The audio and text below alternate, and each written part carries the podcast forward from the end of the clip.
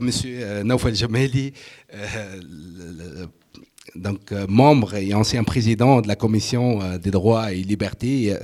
et des relations extérieures à l'ARP. Merci Syriath. Je vous remercie d'emblée pour cette délicate invitation. Euh, Madame la députée Patricia Lalande, euh, chers euh, collègues et amis, chers tous ici présents, bonjour. Alors je vais essayer de m'en tenir à l'objet de l'intitulé de cette rencontre qui est axée sur les listes, les listes noires et l'accord de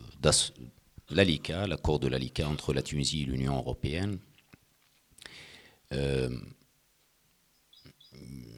qui doivent être débattus allant de cette transition démocratique qui n'est pas encore, euh, qui n'a pas encore touché à sa fin, puisque on est en train euh, de continuer à essayer d'instaurer les institutions de la deuxième République et, qu'on fait face à un certain nombre de difficultés pour euh, terminer le processus. Alors, je, je tiens tout de suite à signaler qu'il y a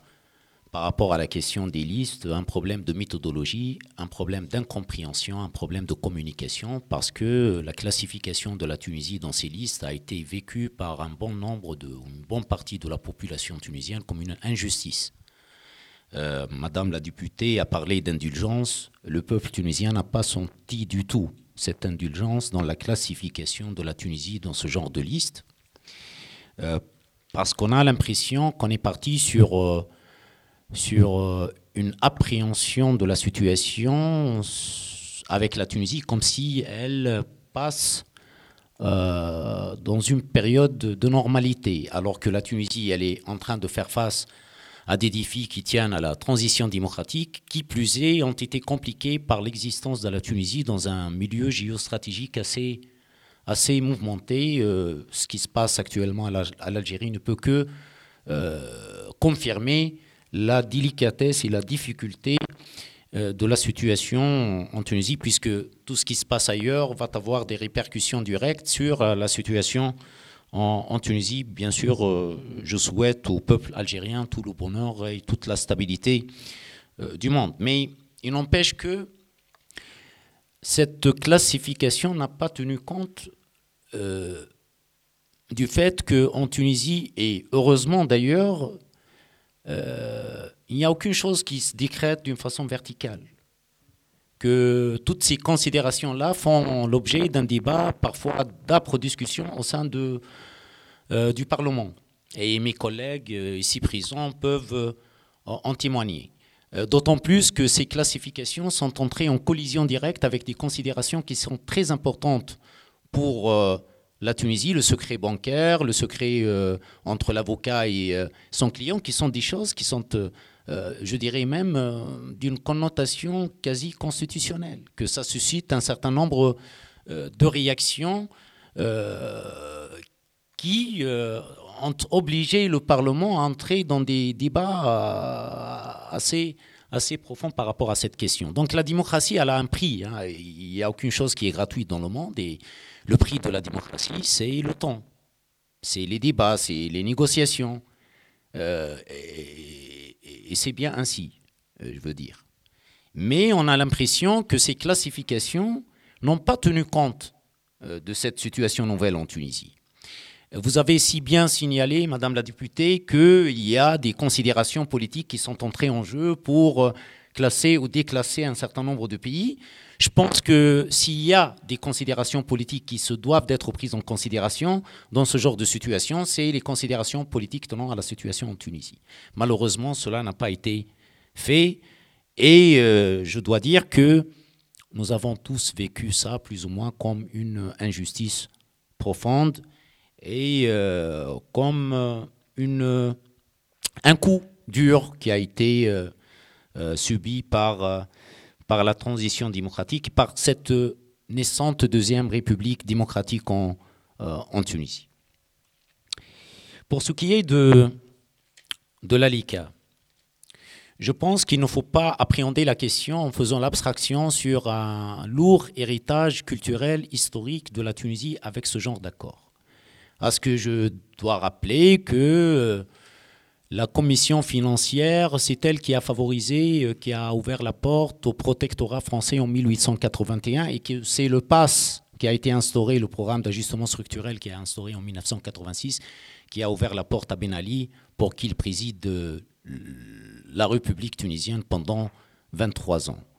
avec toutes les exactions qui ont été commises pendant cette euh, période. Donc, euh, et même l'accord d'association qui a été conclu entre la Tunisie et l'Union européenne n'a pas permis à la Tunisie d'accéder définitivement à la mondialisation, puisque je considère, moi, que économiquement parlant, la Tunisie reste déconnectée complètement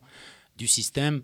euh, économique mondialisé et qu'on n'a pas réussi à faire intégrer l'économie euh, tunisienne dans l'échelle,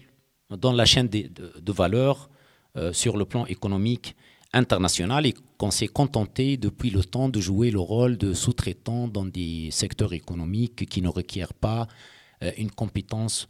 particulière, ce qui a lésé profondément le modèle économique tunisien qui était qui reste cloîtré dans des euh, domaines d'activité qui ne sont pas favorables à l'accession de la Tunisie et à une véritable euh, prospérité économique soutenue. Alors, monsieur l'ambassadeur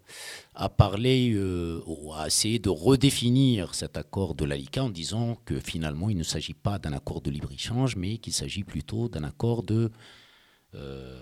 mise à niveau. Ce qui me laisse un peu perplexe, parce que si j'entends Madame la députée, je sens que nous sommes dans une logique euh, totalement mercantile, et lorsque j'écoute son excellence, euh, j'ai l'impression que nous sommes en train de parler d'autre chose. De toutes les façons, cela dénote de l'existence d'un problème méthodologique et pédagogique énorme, qui a été aggravé par l'exclusion du Parlement euh, de toutes les discussions se rattachant à cet accord euh, de libre-échange approfondi et complet. Mais si on va situer cet accord-là sur le plan de la mise à niveau, moi je sais très bien que l'Union européenne s'est faite à plusieurs vitesses et que la coopération entre les pays européens depuis la création de la communauté économique européenne s'est faite avec avec euh, différents rythmes entre un bloc euh, de cinq euh, pays qui sont partis pour constituer cette communauté-là et qu'après on s'est engagé dans d'autres processus avec d'autres pays, notamment l'Espagne et le Portugal, pour lesquels on a instauré des fonds structurels de cohésion économique et sociale pour la mise à niveau. Donc la mise à niveau, ce n'est pas des paroles, ce n'est pas des, accords mercantiles de libre-échange simplistes.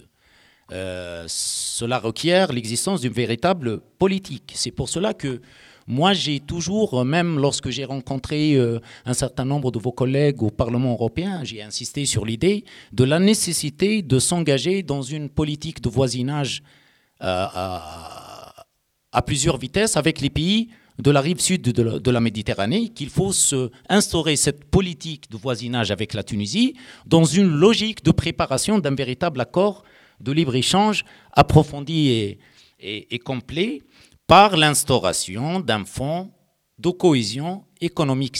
et sociale qui ne peut pas être de la même façon, bien évidemment, et ce que je comprends, puisque seuls les États membres de l'Union européenne ont le droit d'accéder à ce genre de, euh, fonds, mais euh, trouver une formule pour faire accéder la Tunisie à ce genre de formule qui peut donner un véritable sens à une mise à niveau. Chose qui n'est pas encore euh, faite et l'idée même n'a pas trouvé son chemin d'une façon palpable au sein du Parlement européen. Parce qu'autrement, on va s'engager dans un débat, euh, dans une relation entre David et Goliath. Et appréhender cette question de l'accord de l'ALICA entre la Tunisie et, l'Union européenne, même si on l'appréhende d'une façon asymétrique, peut donner une certaine légitimité à débattre de la capacité, la véritable capacité de cet accord à permettre à la Tunisie vraiment de, euh, de réaliser la prospérité économique euh, escomptée. Personnellement, en tant que député, j'ai de sérieux doutes sur, la question. La chose a été aggravée d'autant plus par euh, l'absence jusqu'à maintenant d'un quelconque rapport euh, ou étude d'impact de cet accord sur la situation économique en Tunisie. On nous a dit qu'il va y avoir un accord d'impact euh, qui va nous démontrer euh, quel va être euh, l'impact réel de cet accord sur la situation de l'économie en Tunisie. En tout cas, à ma connaissance, hein, peut-être que ça existe, mais à ma connaissance, il n'y a pas eu une publication, même s'il y a eu une publication, il n'y a pas eu un travail de communication là-dessus pour qu'on puisse avoir une idée exacte sur euh, les conséquences qu'aura cet accord sur un certain nombre de secteurs économiques euh, en Tunisie, y compris des secteurs euh, vitaux pour l'économie tunisienne, tels que le secteur des services, qui n'a pas encore été libéralisé sur la base de l'accord d'association des années 90. On est resté cloîtré dans un débat de quotas euh, par rapport à la production essentiellement agricole, là où justement l'économie tunisienne peut être véritablement concurrentielle, peut concurrencer euh, véritablement euh, les produits européens, mais on reste sous la coupe des quotas, sous la coupe des calendriers d'exportation, Votre Excellence, qui est une injustice incompréhensible pour bon nombre d'acteurs euh, dans le secteur euh, économique tunisien. Donc même pour les points forts de l'économie tunisienne, on est handicapé par un certain nombre d'obstacles qui ont été instaurés par l'accord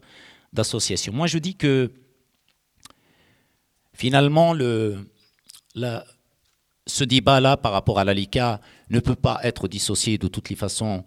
du débat par rapport à la libre circulation des personnes. Euh, par rapport à, la question de l'immigration, mais je crois que la véritable euh, barrière efficace à l'immigration, à la clandestinité, c'est le développement. L'approche sécuritaire a prouvé euh, ses défaillances. Elle est de toutes les façons insuffisante pour nous permettre d'endiguer ce phénomène. Ce phénomène. ne peut être appréhendé d'une façon efficace que lorsqu'on instaure une véritable dynamique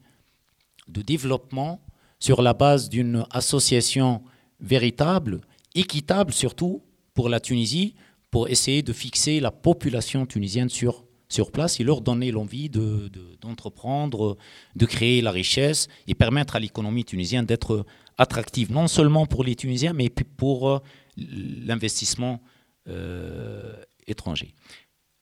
Je ne vais pas parler trop longtemps, mais de toutes les façons, il s'agit là d'un processus hum, qui est lent, mais son Excellence a parlé d'amour. Il a dit euh,